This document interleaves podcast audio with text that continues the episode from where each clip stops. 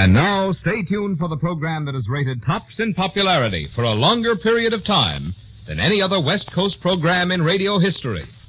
The Signal Oil program, The Whistler.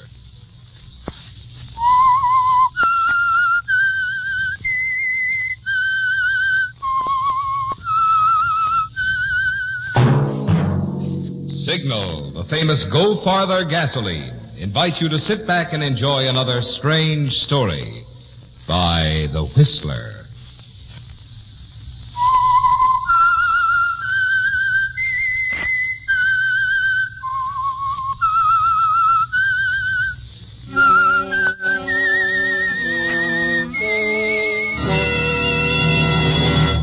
I am the Whistler, and I know many things, for I walk by night.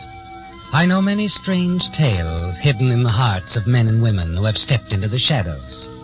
Yes, I know the nameless terrors of which they dare not speak. And now for the Signal Oil Company, The Whistler's strange story. That Hemsley affair.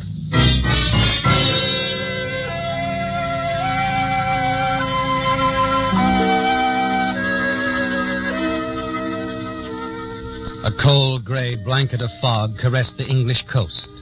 The village of Hemsley wore it like an ominous shroud.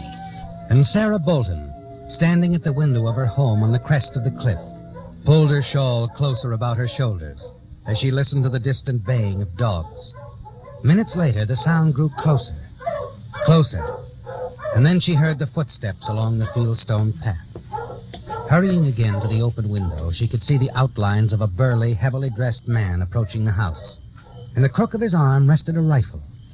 Sarah trembled at his knock on the door, hesitated, then opened it slightly and peered out.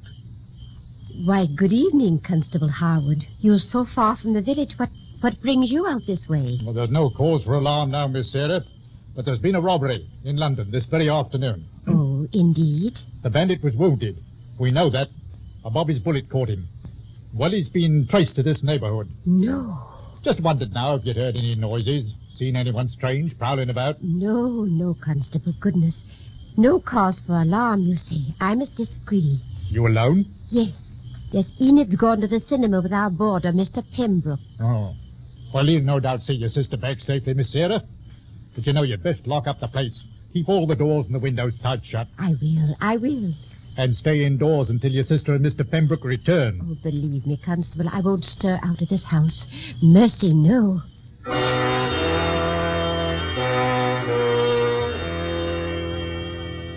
You watch as the constable walks off down the path, rejoins his men near the front gate.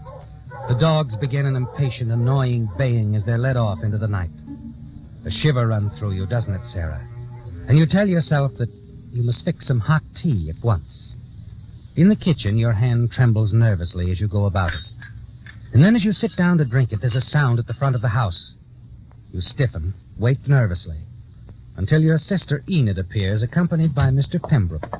Sarah, Sarah, have you heard the news? A bandit. He took ten thousand pounds from a bank in London today, and now he's wounded, and they're searching for him out here on the cliff. Now, now, Enid, don't upset your sister. It's not pleasant news that a criminal's about. I should say not. Not pleasant, but it's exciting. Oh, you you fixed the tea, Sarah. And Mr. Pembroke, you were saying you were chilly. Yes, that I was. But that, that was thoughtful of you, Miss Sarah. Help yourself. Did you enjoy the cinema? Yes, very much. Very much. Um, you hear any sounds about the place, Miss Sarah? Anything unusual? Nothing, nothing at all. Oh dear, now who could that be? I'll get it, Enid. Yes?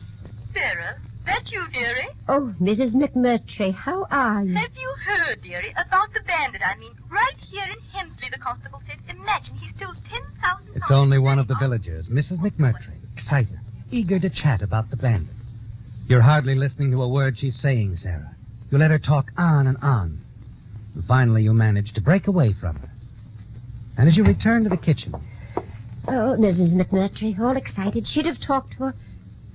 Enid, where's Mr. Pembroke? Oh, I, I sent him down to the basement uh, to fetch a jar of your marmalade. What? Why, anything wrong, Sarah? No. No, but but he might have trouble finding it. I I'd best get down there myself. Oh. Oh, Miss Sarah, well, you didn't have to come Oh, down. no bother, Mr. Pembroke. Well, I was just about Here, to... not the closet. I'll find the jars for you. Oh, well, now you're, you're very kind, looking after our welfare and appetite. It's this to- cupboard. Oh. Yes, yes, here we are. Oh, yes. Uh, fine. Well, back we go, hmm? To the hot tea. After you. Mind the stairs.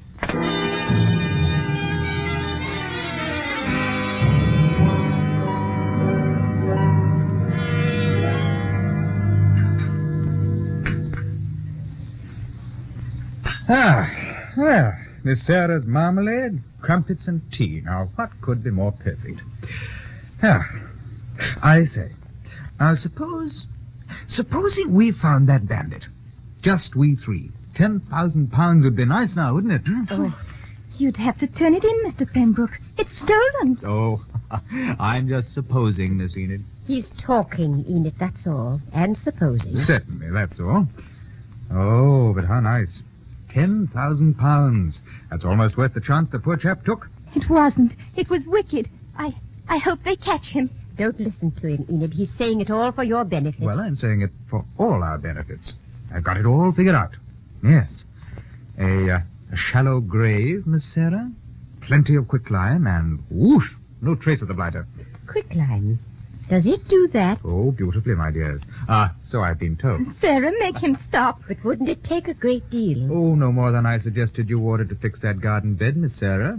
But, uh, but then we, we, we haven't found the carcass now, have we? Or the ten thousand pounds. I I'm going to bed. You two are talking dreadfully. Mr. Pembroke's just in a talkative mood. Quite. But only talking, Miss Enid. Please forgive me. Oh, speaking of quicklime in the garden, Mr. Pembroke, you did promise me that you'd... fix- Yes, I did. That I'd fix it beautifully, but uh, not without the material, Miss Sarah. You'd better get it tomorrow, right? Yes. Yes, I, I'm going into the village in the morning. I, I'll speak to the storekeeper about it. Perfect. Perfect. And your garden will be even more so. Now, in spite of all dreadful warnings, I've simply got to have my evening stroll. I'll not go far, ladies. Not far at all. Good night.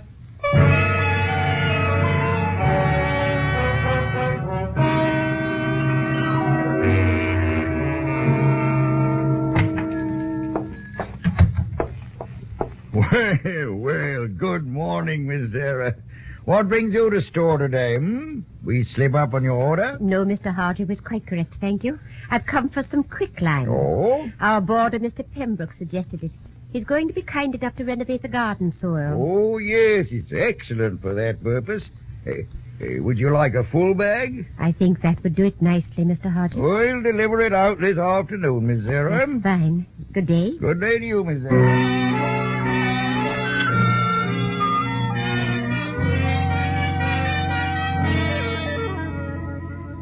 You've other things to do in the village, haven't you, Sarah? And you spend about an hour shopping, browsing. And then upon your return to the house, you're startled at the distinct sound of someone moving about. Downstairs, you hurry quickly to the basement door and stare down in surprise at Mr. Pembroke. What what are you doing, Mr. Pembroke? Isn't this rather an odd hour for you to be home? Yes. Yes, Miss Sarah. Uh, come down, won't you? I, uh, I think you'll agree to an odd circumstance. Yes. My, uh, my curiosity has simply had the best of me all day. Here. You see? What are they? Uh, cufflinks. I found them last night near the basement door when I returned from my walk. Cufflinks. I, I, I don't understand. Oh, don't you? Don't you really, Miss Sarah? Well, here now. Look at the initials. C.L. I'm sure they mean nothing. C.L. Chester Loomis, Miss Sarah. The name of the bandit. Our London bank robber. He of the missing ten thousand pounds. What? Oh, now, please, please, Miss Sarah. You're not the actress you fancy yourself. Come over here, my dear. The closet. No. I- Yes. The one you kept me from opening last night. Now let's see what we shall see, hmm? Ah, not marmalade, not even the ten thousand pounds, but quite unmistakably a strange guest. Yes, Miss Sarah. It's Chester Loomis, and he is quite dead. I, I don't know a thing about it. I, Oh, come now, Miss Sarah. Chester Loomis, wounded, hiding, crawled into the house and locked himself in your closet? Hardly. Now, do tell me, in what neat spot did you hide his loot, the, uh, the ten thousand pounds? Shall we discuss it over tea? Sarah?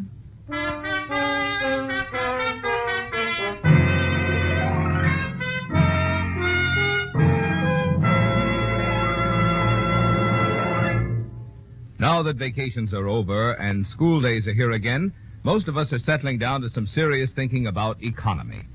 And economy, that's where Signal, the famous Go Farther gasoline, shines. Yes, if you've lived out west any length of time, you already know that throughout the Pacific Coast states, from Canada to Mexico, Signal gasoline has an enviable reputation for mileage. But mileage, mind you, is only half of Signal's story, and it's easy to see why.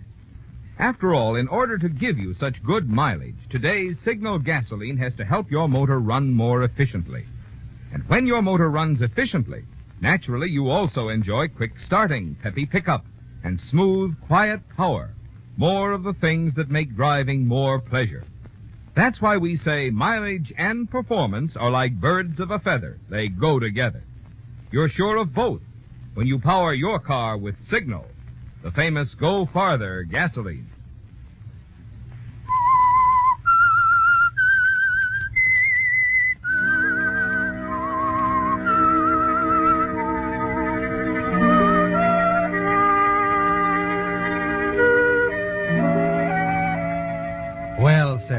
Your secret is out in the open, isn't it? At least as far as Mr. Pembroke knowing.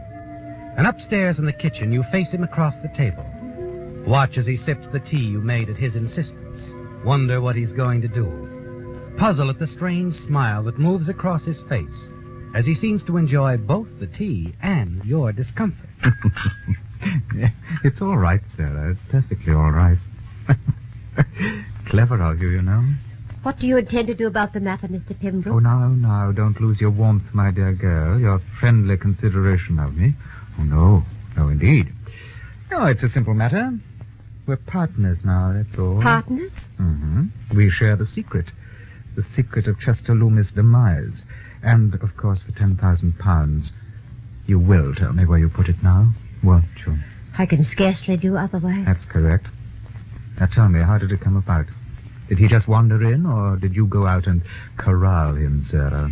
Last night early, I heard a sound at the basement door. I investigated. It was Loomis, almost done in. You? You finished him off? No, it wasn't necessary. He'd scarcely made it down the basement stairs when he collapsed. I saw the money in a small black bag. Ah. I took it and shoved his body into the closet. Shortly afterwards, before I had time to think, the constable happened by. A stout girl, and you didn't give him a sign? No, I did not. Ah, noble partner. Well, now I'll let you into a little secret, Sarah. Um, why, why do you suppose poor Chester Loomis picked this particular house? I'm sure I don't know that. No, but I do, my dear. He was no doubt looking for me. Yes, me. His old partner. What? Yes, it's your day for surprises, isn't it, Sarah? Oh, yes. Loomis and I used to cook up many a delightful doings together. I've often wondered about you, Mr. Pembroke. Hmm, but uh, as long as I paid my keep, hmm, Yes, I'm afraid that was as far as my concern went. well, that's a good thing for both of us, my dear. We'll do nobly together. Beautifully. Ah, but there's work to be done. Some digging. hmm? I, I haven't the quicklime. It will be along this afternoon. That's fine. Fine. I'll go down to the basement and start the preparations, my dear. Uh, first, the, the uh, shallow grave. Odd, hmm? I wasn't just supposing last night, after all.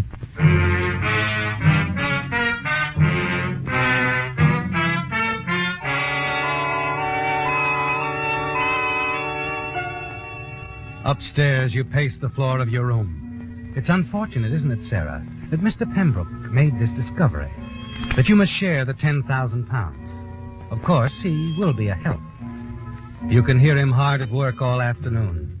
You wonder when the quicklime will arrive. You're startled when you receive a phone call from the storekeeper that they're out of quicklime. And it won't be long until tomorrow. You hurry down to the basement and tell Mr. Pembroke. Well, no matter. We'll do without, that's all. We'll jolly well do without. Well, you're, you're certain it'll be all right? Oh, of course. It'll have to be all right. Oh, it's devilish hard work, this. I could do with a brace of a girl. I don't suppose you'd have a drop about the house, hmm? No. No, I didn't think so. How long before you're finished? Oh, I'd say about another hour. Oh, this stuff's as solid as concrete, nearly. I never ran into anything quite like that before. Wait. Hmm? Listen. Yeah, someone's moving about upstairs. It's Enid. She's back from work. Oh, that time already? Well, we can't go on with this now, that's certain. She's bound to hear. You can finish tonight after she's gone to bed. Better she were out of the house, don't you think? Yes. Yes, all right. I'll see what I can do.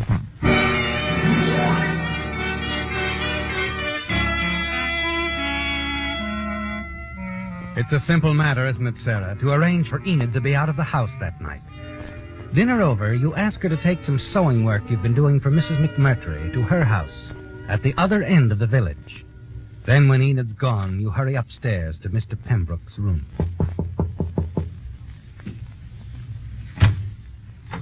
Now, coast clear, is it? Yes, you'd better get to work. Yes, in a minute. Um, come in, Sarah. Well, You know, I've been thinking about that money. The ten thousand pounds. you'll get your share. Soon as the job's done. Half. That's what they agreed on, hmm? Yes, half. Good. I'll be wanting it tonight? Oh? Yes, that's right. It's not that I don't trust you, you understand. It's just that I've been thinking about it, as I said. Rather turning it over in my mind.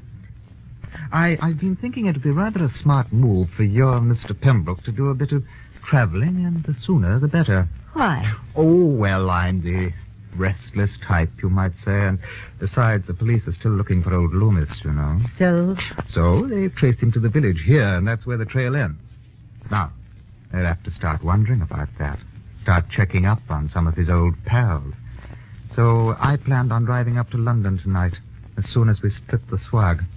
Any objections? no, none at all. As I said, you'll get your share as soon as the work's finished. Yes, I will. Right. Well, I better hop to it now, hmm?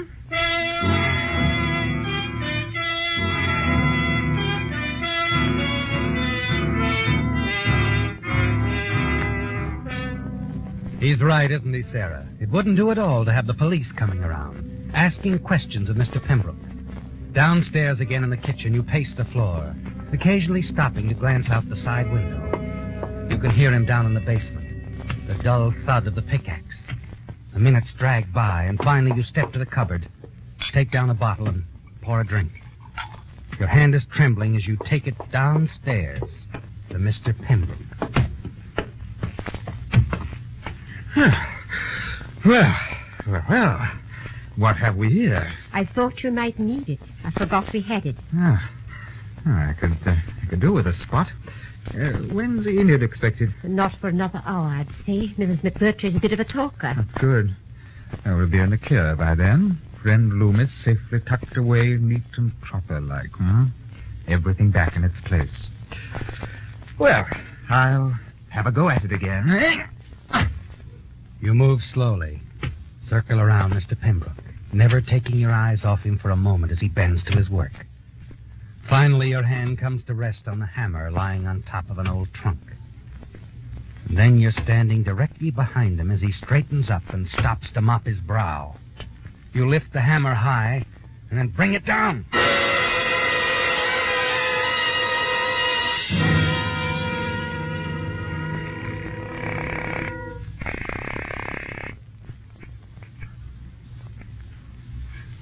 Yes? This is Sarah, Mrs. McMurtry. May I speak with Enid, please? Of course, dearie. Just a moment. It's for you, Enid, my dear. Uh, Yes, Sarah? Enid, Mr. Pembroke's just received a phone call. He's leaving in a few moments for London on business. Oh? Well, I was just thinking I'd drive up with him. I haven't been to London in some time. Yes, of course, Sarah. It, it would be nice for you. I might do a bit of shopping tomorrow and then come back on the evening train. Do go, Sarah. All right. I, I just wanted to be sure you wouldn't mind. No, of of course not. Run along. I- I'll be home in a bit. Well, Mr. Pembroke's bringing his car round now. We'll be leaving in a few moments. Uh, have a nice time, dear. I will, Enid. See you tomorrow night.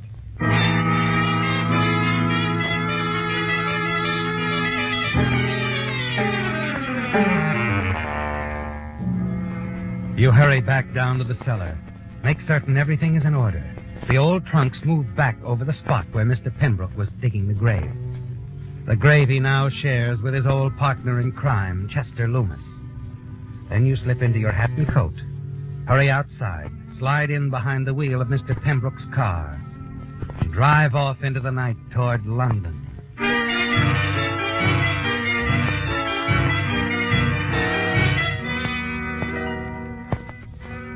It's almost midnight when you arrive in London. Ab- abandon Mr. Pembroke's car on a quiet side street. Take a cab and drive across town to a fashionable hotel where you spend a comfortable night. The next day in London is just as you dreamed it would be. The smart shops, the expensive restaurants, the matinee at the Regent Theater. You plan to do it all again, Sarah, many times. And that night, after an exciting day, you board the evening train for Hemsley. It's almost 10.30 when you arrive. And as you approach the house, you're rather startled to see that all the lights are on. Sensing that something is wrong, you hurry up the front steps. Sarah! Oh, Sarah, it's you. What? Sarah, Sarah. Why, Enid, what is all this? Oh, dear. You don't know what we've been through. We thought you were dead. Dead? Uh, good evening, Miss Sarah. Why, Constable, what in the world are you doing here? Well, it's about your boarder, Mr. Pembroke. Only he isn't Mr. Pembroke at all. Mr. Pembroke isn't Mr. Oh, now what are you talking about, dear? Perhaps I'd better explain. I wish someone would. You see, we got word from the police in London about Mr. Pembroke. Seems he's really a chap named Brooks. Harry Brooks. Gentle Harry, they call him. Gentle Harry? A murderer, Sarah. They say he's killed three women already. What? That's right, Miss Sarah. You see, we got wind of this Harry Brooks several months ago. Scotland Yard asked us to be on the lookout for him. Told us to warn all shopkeepers. Asked them to report all purchases of quicklime made by women. What's that? Usually operates in the same manner. Somehow he gets to be quite chummy with a lady. Then gets her to buy quicklime for the garden, he always says. Next thing you know, the lady disappears. Quicklime. Now, wait a moment. He asked me to. That's right. And when you ordered it, the storekeeper told us about it right away. Stalled on the delivery. We immediately sent a description of Mr. Pembroke to Scotland Yard. And the answer came back this afternoon. The description of Mr. Pembroke fits gentle Harry Brooks to a T. Oh, how horrible. Then when I came here to warn you, Miss Enid told me you'd gone motoring with Mr. Pembroke. Well, that fit the pattern, you see. All the other ladies went on trips with Mr. Pembroke, too. Only as it turned out, they hadn't gone at all. Oh, I see. When did you see Mr. Pembroke last? Why, uh, uh, when we arrived in London last night. I'll better put in a call to the yard right away. Tell him to keep an eye out for Pembroke up there.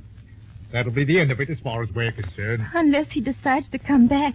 I, I don't think so, Enid. Oh? No, uh, you you know, Constable, he acted rather strangely last evening.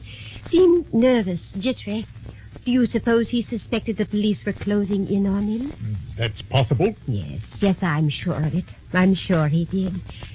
No, Enid, under the circumstances, I, I don't think we'll ever see gentle Harry Brooks Pembroke again.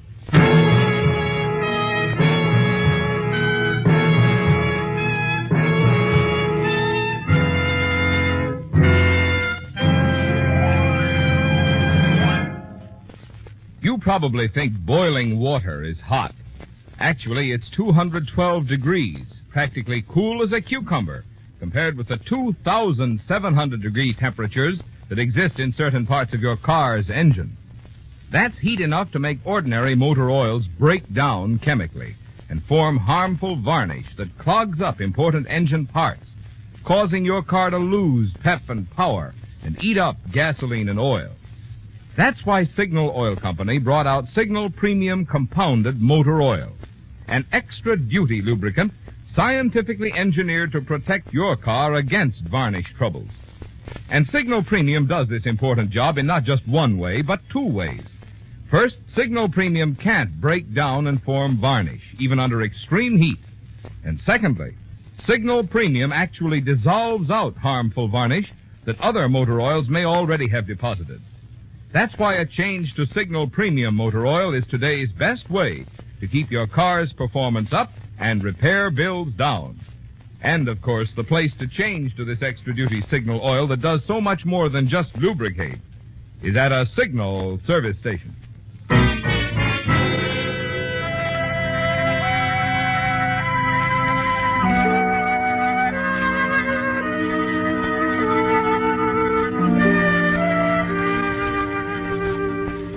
It's all over now, isn't it, Sarah? And you're certain you're in the clear. The police will be looking for Mr. Pembroke in London, where you told the constable you saw him last. Yes. And they'll never know he's buried in the cellar of your house here in Hemsley. Buried along with Bandit Loomis in the grave he dug. Now your secret is safe. And the money you took from Loomis, the ten thousand pounds stolen from the bank, it's all yours. After the constable has completed his call to London, he joins you and your sister Enid as you walk into the kitchen. And then suddenly a sound reaches your ears. And you stop dead in your tracks. Why, what's that? Why, what's the matter, Sarah? That that noise. It's coming from the cellar. Eh? Oh, oh, oh, almost forgot about the boys. The boy. What what do you mean? Well, you see, Miss Sarah, this Pembroke chap, he always disposed of his victims in the same manner, and always in the cellar. Now, when we thought he'd killed you, That's we... the first place the constable thought to look. I know you. That's right. I've had some of my boys digging up your cellar. I hope you don't mind, Miss Sarah. I'll tell them to... Oh, uh, Stanner was just coming downstairs to tell you to quit. We found Miss Bolton safe and sound. Oh, what's the matter? Oh, I'm thinking you'd better come down to the city, Constable. We just found the body of that Loomis chap. Loomis? Yes, and Pembroke, too. Both of them? That's right, sir, in the same grave. What does it mean, eh? I'm afraid there's only one person who can answer that. How about it, Miss Sarah?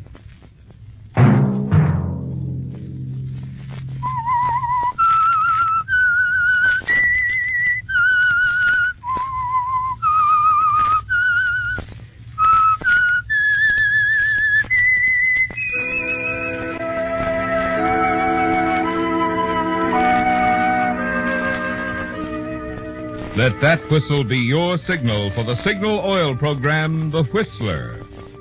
Signal Oil Company has asked me to remind you. You get so much more pleasure out of driving when you drive at sensible speeds, obey traffic regulations, and don't take chances. That moment you try to save might be your last.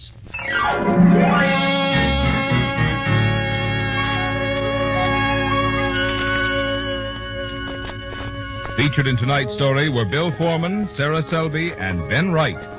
The Whistler was produced and directed by George W. Allen, with story by Adrian Jondeau, music by Wilbur Hatch, and was transmitted to our troops overseas by the Armed Forces Radio Service. The Whistler is entirely fictional, and all characters portrayed on The Whistler are also fictional. Any similarity of names or resemblance to persons living or dead is purely coincidental. Remember, at the same time next Sunday, another strange tale by The Whistler. This is Marvin Miller speaking for the Signal Oil Company. This is CBS, the Columbia Broadcasting System.